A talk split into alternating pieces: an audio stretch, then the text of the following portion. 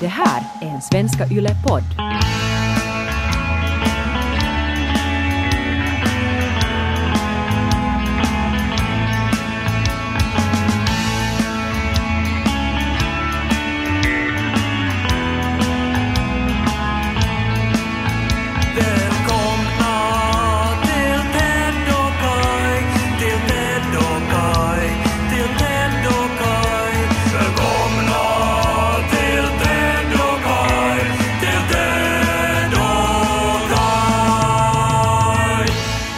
Innan vi börjar Kai, kan du nämna tre positiva saker som har hänt den här morgonen? Kaffet blev helt gott. Mm. Men det, har du svårt att komma på tre positiva saker? Klockan är ju tidigt. Ja, ja. Jag har stigit upp en tisdag. Ja, och, men det är totalt irrelevant. Du har alltså svårt att komma på tre positiva saker. Nej men den, alltså inte i livet, men det var den här morgonen. Ja, Jag var men en med dagen, med den här morgon. stunden. Ja, men helt liksom anonymt nu hur din hjärna känner sig just nu. Tre positiva saker. Ett, kaffet blev helt gott. Jag tyckte om eh, min spegelbild. Ja. Var ju narcissistiskt, men sant. ja. Och, Ja, och ja. positivt. Yes, det är alltid bra. Och... eh, Jag tror att du lite bevisar min point här, att det är ju satans svårt att komma på tre positiva saker. Och det var Malena, en kollega på jobbet, fantastiska fina Malena, som kom in igår och sprudlande av energi och sa Ted, säg tre positiva saker med den här morgonen. Och så var mitt svar efter en lång paus, jag har inte tre positiva saker. mm, Och så men- sa hon, nej men det måste man väl nog ha. Nej men man upplever ju att man måste ha någon sorts grej, någonting som kan... Nej, som, nej, det- För att ingen skulle som gå med på att jag skulle säga att det var skönt när jag vaknade, det var vackra gardiner och så såg jag fina löv genom Ja, men fönstret. nog- det skulle vara fint om man skulle kunna konstatera det. Det är ju ingen liksom prestation i det. Och, och jag, jag insåg det genast att okej, nu behöver jag inte, nu ska jag inte underhålla henne med ett så här, ett perfekt svar, utan nu ska jag liksom bara köra med det här, hitta tre positiva saker. Och jag kom inte på någonting. Och så ansträngde jag mig jättelänge och så kom jag på först, det regnar inte. Det var Mm. liksom det första positiva. Och det är ju inte bra. Alltså det är ju fel tänkt det egentligen. För att då är det på något sätt att man hittar en positiv i att det inte är värre. Precis, ja, jag tror det har något latinskt namn från retoriken det där när man nämner nå- något som, som skulle kunna vara värre just, men Mm. som inte är faktumet. Ja, exakt. Eh, och sen var det andra jag kom på var eh, att jag var i ett köpcenter i helgen. Eh, och så kom vi in i entrén och så låg det en man på golvet och ryckte så här krampaktigt. Alltså att han hade någon sorts sjukdomsanfall. Uh, Han såg lite ut som en knarkare så det kan ha varit någon sorts överdos eller någonting. Eller så kan det ha varit någon epilepsi eller någonting men att det var i alla fall liksom, det såg väldigt eh, groteskt ut. Och, och där var en väktare och och jag gissar att de hade kanske tillkallat ambulans och sådär. Det var en, en väldigt så här jobbig situation som blev kvar i mitt huvud. Och det här berättade jag åt Malena och sen sa jag att det positiva är att jag inte var han. Och sen, sen blev hon helt tyst. Och sen insåg jag hur hemsk jag är. Alltså att, att här kommer det in en människa som är som en lärka på en måndag morgon och är sådär, vill på något sätt sprida glädje. Alltså där att jag har, jag har 30 positiva saker jag kan komma med. Att har, du, har du tre positiva saker du kan komma med? Att det är så här utgående från att det har väl alla. Och sen på något sätt så tog jag den här lärkan och, och liksom curbstompade den i face i princip. Genom att föra in diskussionen till så här morbida och sjuka grejer. Ja men det beror ju på dagen också. Nu tror jag ju säkert att hon skulle kunna eh, fånga dig. Alltså lärkan skulle ha flugit in i ett ögonblick när du skulle ha haft tio positiva saker också. Ja, det kan hända, men att just då så hade jag inte. Och sen bara men på det något var sätt... måndag morgon eller någonting. Ja, men det, det är så synd att man inte har det. Och det här blev på något sätt att spöka för mig. Att varför... Man borde ju alltid se till att man kan åtminstone ha tre positiva saker att säga. Men överhuvudtaget så positivitet är ju överskattat. Ja, och jag tycker också det. Men är, är, borde man tycka annorlunda? För det är ju hemskt att det är så. Nej, men nämn tre neutrala saker från den här morgonen då. Jag tyckte att kaffet var eh, helt okej, så här inom citationstecken. Mm. neutralt. Eh, Eller är det väl, nämn tre dåliga saker från den här morgonen då. Jag tyckte att kaffet inte var gott, jag tyckte det var för beskt. Vi har ju något problem med kaffe här tydligen. det, alltså jag tänker på, alltså man har väl inte som, så mycket, alltså man registrerar inte vardagshändelser på en, på en känsloskala. Jo, man registrerar de negativa, men att det är svårt att registrera de positiva. Det Men minns det. jag heller tre dåliga saker från den här morgonen inte. Jag, jag skulle säkert kunna ha 30 dåliga saker med den här morgonen. Ja, men det är kanske någonting att oroa sig för då. Ja. Ja.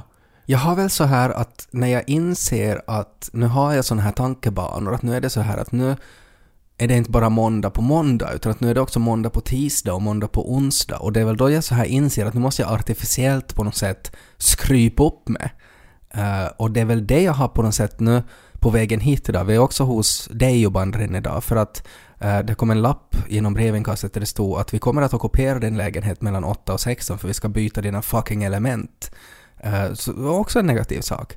Eh, så, så därför är vi här. Och hela vägen hit så har jag funderat, vad ska jag hitta på nu som kan på något sätt göra det roligare, som ska göra det mysigare att leva? Det finns ju den där sången, det är så mysigt att leva. Ja, underbar, som du Ja. använde eh, för alla er som, som har slaviskt följt Ted Forsströms långa och illustra karriär. Mm. Minns kanske programmet Tre timmar Ted som Ja. sändes för några år sedan i Ja. Radio Jag Extrem. kan spela en liten, liten snutt av den. Vad mysigt det är att leva Vad skönt att få finnas till Vad mysigt det är att leva Och leva är det Ja, och det är ju sådär, man vill ju att det ska låta sådär i ens huvud på måndag morgon. Ja, men, Och, och när det inte gör det så då, då är det ju omysigt att leva. ja, men, men så här är det ju, alltså det finns ju en orsak att man pratar om fågelhjärna. Eh, För eh, lärkor är ju dum i huvudet. Alltså, Ja. jag menar okej, de är glada, men det är för att de är dum i huvudet. För att de inte förstår hur negativt allt Ja. egentligen är. Och nu menar jag absolut inte att Malena Holmström ska vara dum i huvudet. För Verkligen ver- hon är ju eh, intelligent och faktiskt en genuint gemytlig människa att Det ha i sin närhet. Mm. Men att eh, liksom glada lärkor som alltid är glada. Mm. Så det är ju för att de inte fattar. Nej, men samtidigt så är det ju... Det kan ju vara skönt att ha fågelhjärna ibland och bara kvittra av glädje. Eh, och jag tror att jag, har, jag, jag, liksom, jag är inne på någonting, men att jag är inte riktigt där ännu, men att det finns... Det är någonting så här inspirerad av det här mysigt att leva, den här musiken. Jag använder musik väldigt ofta har jag insett att påverka mina känslor. Och nu känns det som att jag har, jag, jag är liksom nära någonting, en fantastisk idé till en låt som skulle kunna bli till en sån här positiv, uh, det är en sån här fras, alltså du vet ju såna här, det finns ju vissa fraser som man kan göra en hel låt kring. Känner du till den här Barbra Streisand? Och så är det liksom att det kommer en musiklåt och så kommer det igen en paus. Barbra Streisand. Mm. Och så är det bara roligt. Ja, det, här, det- det, var- det, var en låt som var väldigt populär för något år sedan. Det är inte en fras, det är ett namn. Ja, Men- det, det, är sant. Eh, men att jag hade hittat en, en fras som jag på något sätt tog från en negativ sak, men jag tänker att man skulle kunna på något sätt reclaima och, och svänga upp och ner och göra positivt. Och det var det jag insåg att det har blivit kallt nu. Och vad betyder det då när det har blivit kallt? När det är väldigt många som möts av det negativa direkt på morgonen, att man måste skrapa bilrutor. Och att nu har det ju liksom blivit den årstiden, att snart måste vi alla skrapa bilrutan. Och det är väl det att den här måndagen när jag vaknade så var liksom min hjärna var fylld av frost och att jag hade ingen skrapa att få bort det där. Så därför, så när Malena frågade de tre positiva saker så såg jag bara genom frosten och bara såg hemskheten. Och jag skulle måste, ha- att någon skulle måste skrapa min järnruta. Ja, det är alldeles strålande det där. Ja. Men vad skulle det vara då? Alltså nu igen är det ju någon sorts knarklängtan du Ja, har. nej, men jag tror alltså att, att det, det är någonting i den här frasen skrapa bilrutan, att det är någonting i det som är det är något roligt i det också. Det känns som att man skulle kunna göra... Alltså det är just en sån här fras, men man kan sätta vilken musik... Vi gör det som ett exempel. Jag sätter på lite musik. Skrapa bilrutor! Varför ska det inte vara skrapa hjärnan nu då? Det var ju det som var hela grejen. Ja, men det är roligare att säga rutan. Men att just sådär, att du märker ju att man kan sätta liksom vilken musik som helst och ska, när det blir en liten paus så säger man ”skrapa bilrutor” och att det blir det är ju liksom en uppmaning, att jag menar ju inte att skrapa bilrutan bokstavligen, utan att jag menar ju på något sätt att få din hjärna att må bra. Och det tycker jag är en fin uppmaning. Det är som humorgruppen Kai möter Marie Kondo. Ja, Så här att... Nu Ta bort allt som inte gör dig lycklig. Ja, en sån Men kan, här... jag, kan man ha, kan jag liksom via den här podden göra en sån här officiell så här önskelåt till humorgruppen Kaj, att kan ni inte göra någonting kring det här att skrapa bilrutan? Det skulle ju förstås gå också att du skulle fråga av någon som är närmare dig, som är musikalisk och, och som sysslar med humor och media också. Mm. Istället för att rikta dig till andra. Du syftar på dig själv nu då Nå, alltså? jag, jag förstod inte varför du genast började Nej, men för jag, för jag skulle vilja att det skulle vara en glad låt. Ja. Alltså en så här poppig, så här positiv låt som man blir glad av. En lärka skulle göra den Ja, alltså. Jag Ja. skulle vilja att en lärka skulle göra det. Mm. Och så vet man att alltid när man hör den uppmaningen, när någon säger liksom att hej, hur skulle det vara om du skulle skrapa bilrutan? Så då betyder det liksom att nu, nu ser du livet genom ett, ett skimmer av frost och att du skulle behöva liksom ta bort det en stund. Så skulle det vara kivare att hänga med dig. Sån ångest kan man få direkt på måndag morgon av en kollega som kommer glad och frågar att kan du säga tre positiva saker? Skönt att jag inte har kollegor.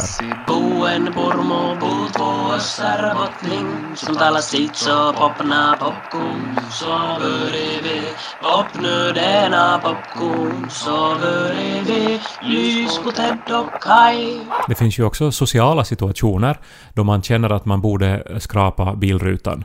Alltså, nu menar jag inte då kanske att man ska avfrosta sig från någon sorts depression, utan att man kan ju vara så här då att man inte ser klart ibland, alltså att ens eh, sociala förmåga är lite, nå, lite för begränsad för en situation eller att man kanske har en lite dålig självkänsla och så här. Och just då man borde ha en bra social förmåga. Ja, Jag, jag tänker nu då på, på den här middagen jag var på i ja fredags. nej, men du måste ju berätta om den nu då. Du, Nå- har, ju, du har ju alltså varit på någon sån här Ice Wide Shot sexfest för kändisar. Nej, nu, Där man ska äta barn och prata Vi- samtidigt. vi pratade lite om det här i förra avsnittet.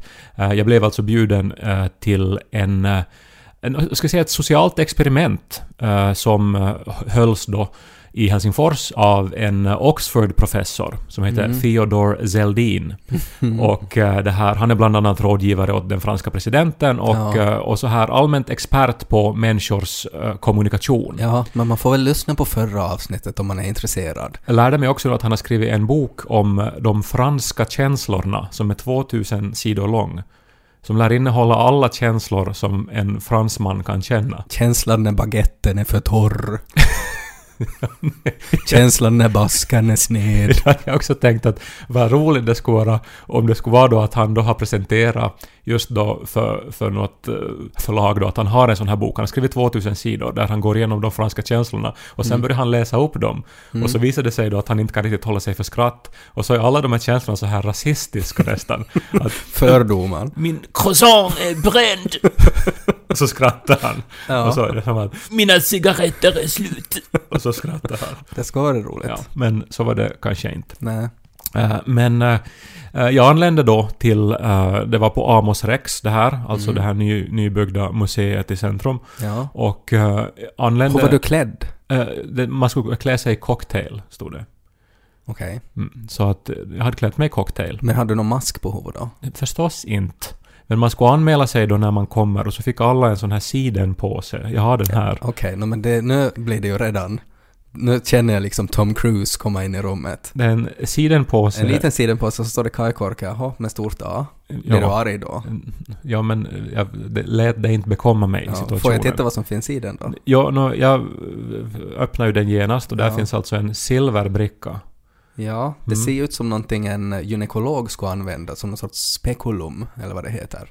Ja, det, är- det är ju som på, på något sätt någonting kirurgiskt över den. Ja, Eller så här en, liten silverbricka. Ja, eller som en spottkopp. Man sätter sitt, sin prilla dit eller Ja. någonting.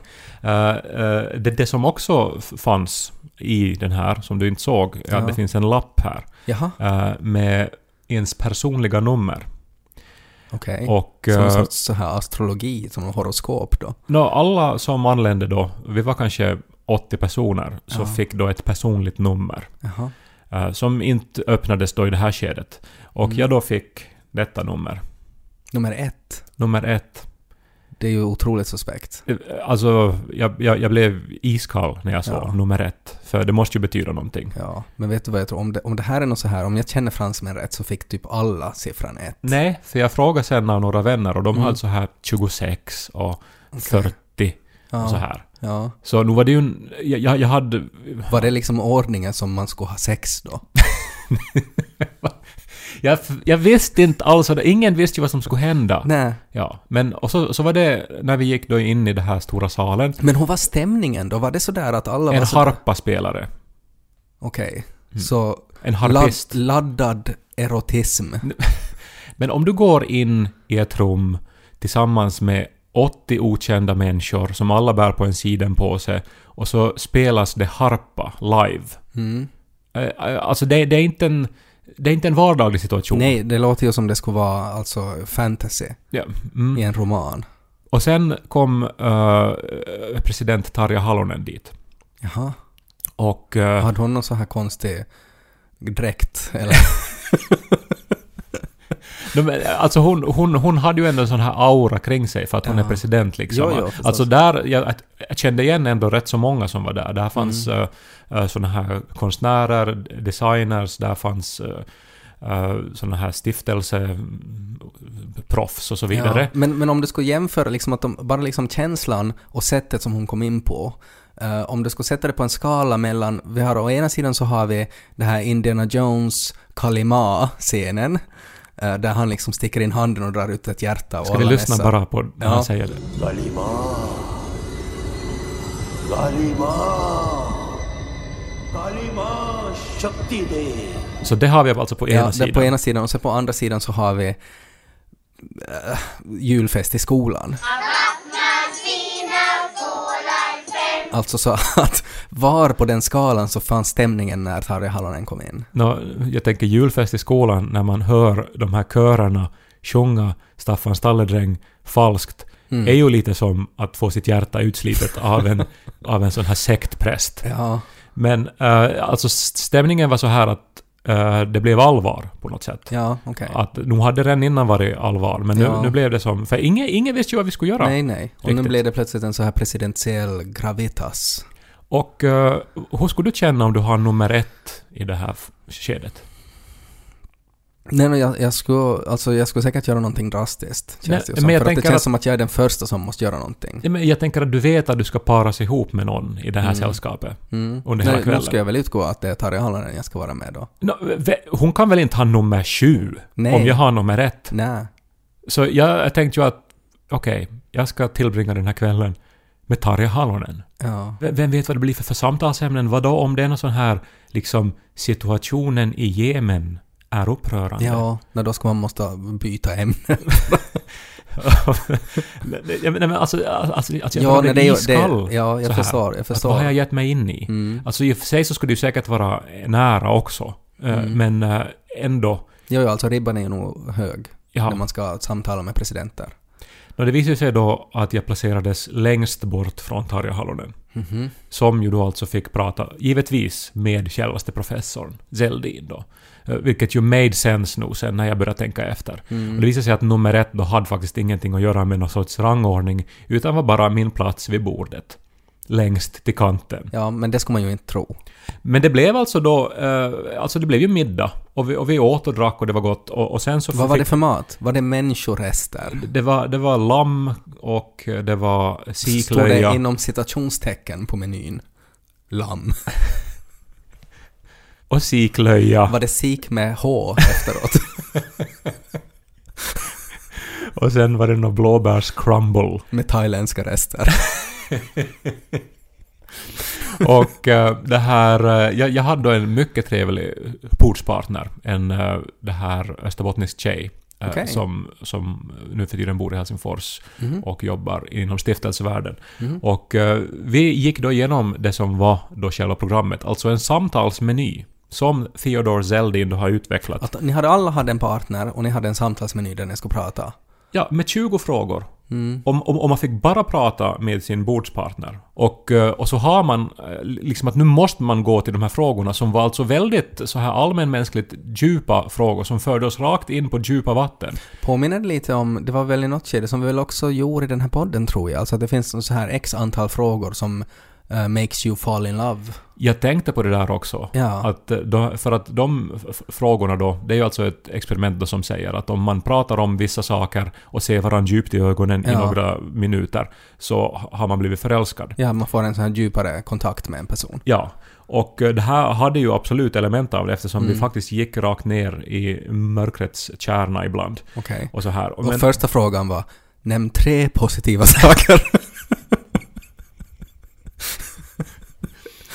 Ja, men det skulle ha varit en helt bra fråga tror jag. Ja. För att det skulle ju just ha väckt dessa, dessa associationer då, som vi Mm. hade i början av eh, podden, om hur svårt det är. ja. Men vill du höra någon av frågorna? Jo, jag är otroligt nyfiken. Ted Forsström, Ja, vad är den finaste diskussionen du någonsin tagit del av? vet jag. Nästa.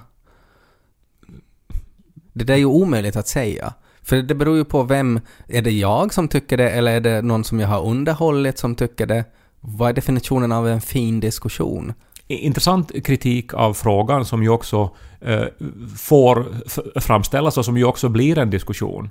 Att man kanske kan samlas kring att det var något fel på frågan. Ja, men upplevde du inte att det blev liksom en press också? Där? För att jag skulle då tänka i ett sånt här sammanhang så skulle jag då vara väldigt nervös och spänd som du var. Och mitt kanske så här go-to-sätt i en sån situation är att försöka få den andra att skratta. Och då skulle det ju bli på något sätt en press på att komma på någonting jätteroligt och att använda det som ett exempel då i en fin diskussion. Ja, nå, Och då, men, då skulle jag inte... Men, men att om jag ska försöka förbise det och faktiskt bara tänka på att vad är den finaste diskussionen jag har? Så är mitt svar, som var det spontana också, jag har ingen aning. mm, Jag vet inte. Jag vet inte om jag någonsin har haft en fin diskussion. ja, vad hemskt. Nej men vad, vad vi finns har det för... gjort 188 poddar. Men vad är kriterier på en fin diskussion? Nej men som, som du tycker att har varit fin. Alltså fin kan ju betyda olika för alla människor. ja, Men vi kan ta nästa fråga. ja. Vilket slags familjeliv drömmer du om? Det här gick ju rakt in i någon sorts eh, vardag för dig nu. Men om man inte riktigt vet det då? Nej, men inte handlar det ju om att veta, men det handlar ju om vilka ta- tankar väcker de här frågorna. Vi ska ju alltså göra världen bättre genom att nå fram till varandra här nu. Men vad är liksom... Men Obama har svarat på den här frågan. vad sa han då? Nej, jag vet inte, men säkert eh, mera än att jag vet inte riktigt. Var det så att om, man, om någon svarade att jag vet inte så då tryckte den här professorn på en knapp och så strittade stolen iväg som en katapult? Men ja, alltså är det det du har nu eller är det något som skulle du vilja ha flera barn? Men va, det är så svårt också det där att på något sätt att, det, att man direkt diskvalificeras om man säger att jag vet inte, att man är osäker. Nej, men nu känns det som en attityd hos dig här. Att, nu, Ja. att, att, att du vill inte ta del av det här. Nej, jag vill ta del av det, men samtidigt så är det otroligt svårt att säga. Ja, okej, nå, men en enklare fråga kanske då. Ja. Vad upplever du som mest njutbart för vart och ett av dina fem sinnen? Vilken sensuell fråga. Alltså att jag ska gå igenom alla mina sinnen. Nej men hu- nå, fem sinnen. Nu, tar, ja. Har jag fem sinnen ens? nå, eh, nu låtsas vi att du har fem fungerande sinnen här. Så eh, Eh. din syn, vad är mest njutbart? Det är väl så här öppna landskap kanske. Att man vill se långt, så man vill se mot horisonten. Ja, gillar du sånt? Du sitter ju mest i din skrubb hemma och Ja. tittar på datorn. Ja, men om, om det skulle När finnas... har du senast sett ett öppet landskap? Men är det meningen att man ska kritisera svaren Men du bor sådär? i Munksnäs och du rör dig Ja. mellan Munksnäs och Böle. Ja, men det betyder väl inte att... Jag menar, det är ju klart att, att om det skulle gå att få ström till en åker så skulle jag väl sitta där framför datorn. Men du, inte det det du njuter av visuellt mest, ett öppet landskap? Men vad, vad är den här professorn ute efter då? Nej men säkert, alltså dels så äh, gör vi ju det fel nu för att jag borde ju sen svara och sen borde vi som jämföra våra svar. och kanske inte kritisera så mycket. Att det var fel svar det här. För jag sa att septemberljus, sa jag. det, var nog otroligt pretto det. Alltså det var det var nog riktigt... Nå, det tindrar Det- i ögonen på min Ja, diskussionspartner. nej men hon, alltså... Hon borde ju ha skratt, hånskrattat i fejset för att det är ju... Det ju... Bättre än öppna landskap. Jo, klart det, men vad betyder det då? Jag försöker bara... Har du faktiskt någonsin sett ett öppet landskap i ditt liv? Du har ju Jo. aldrig varit i Lappland, typ. Jag har sett ett öppet landskap i mitt liv. I- hörsel då? Vad är det mest njutbara för din hörsel? Jag svarar kvinnliga soulröster.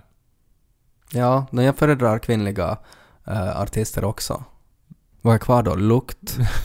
Ja. Där pratar vi om det här med att ens... all- alltså att eh, lukten tar tillbaks så starka minnen. Så vi Mm. pratar om olika tvättmedel från barndomen. Jag pratar om hur ens partner doftar. Hur doftar hennes partner då? Eh, hon hade väl... Alltså hon var gift, precis som jag. Och Ja. så, här, så att vi, vi var båda väldigt lyckliga med, med våra partner. Så Mm. tyckte att de var nog på alla vis perfekta. Så hon visste inte med andra ord. Och du svarar säkert något så här Doften av en nektargal um, mot en uh, hundskall i månskenet och det regnar. Och det är oktober.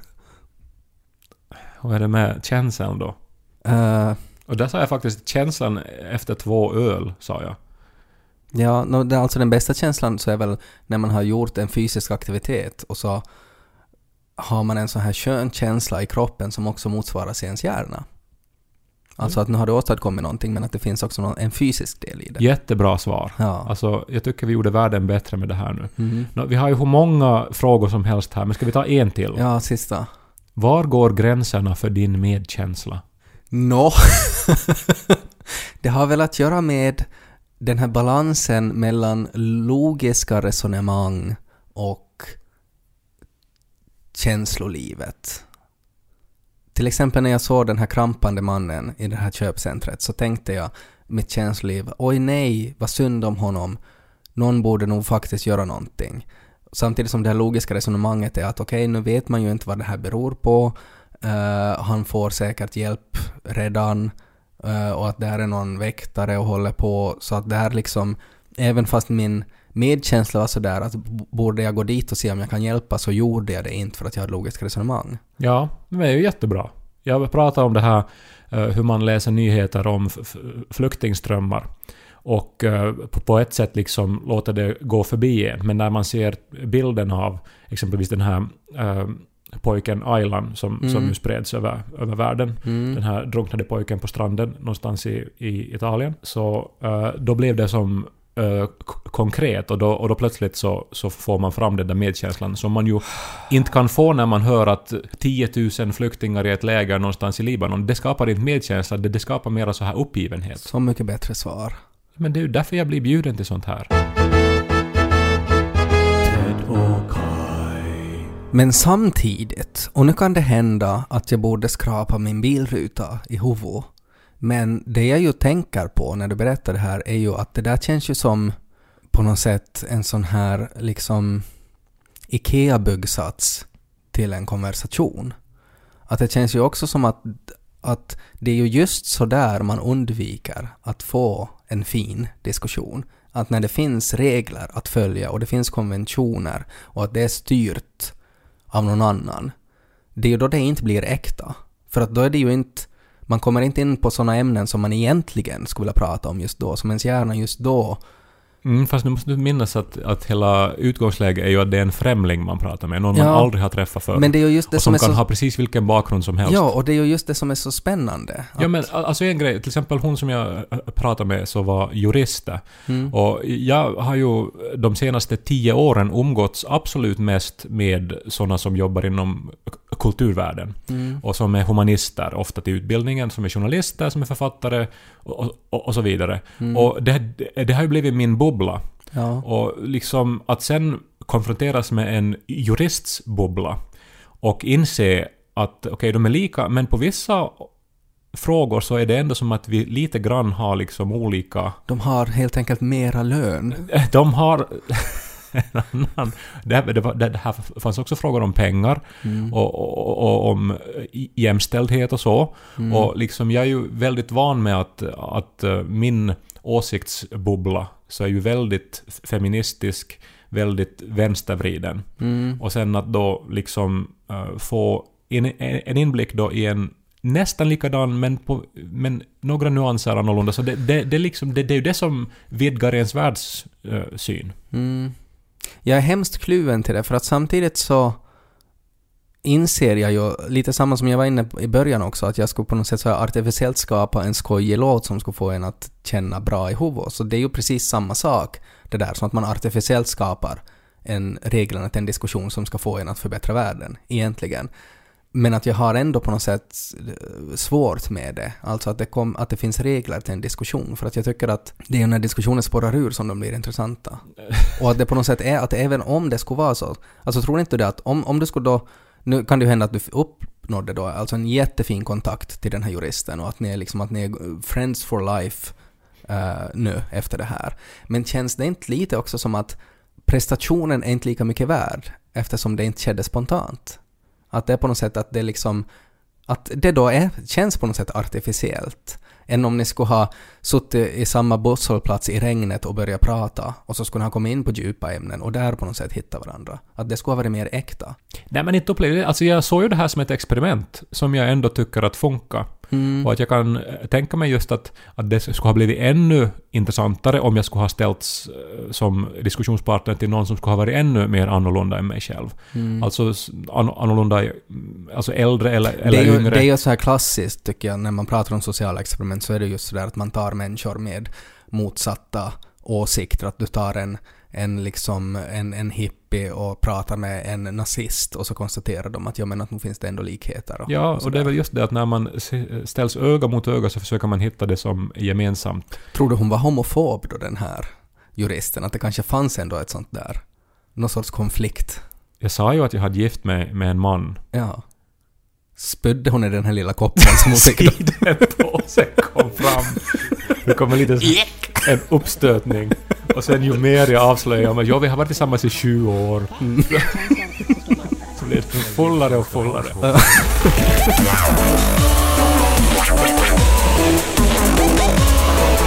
Mel Gibson.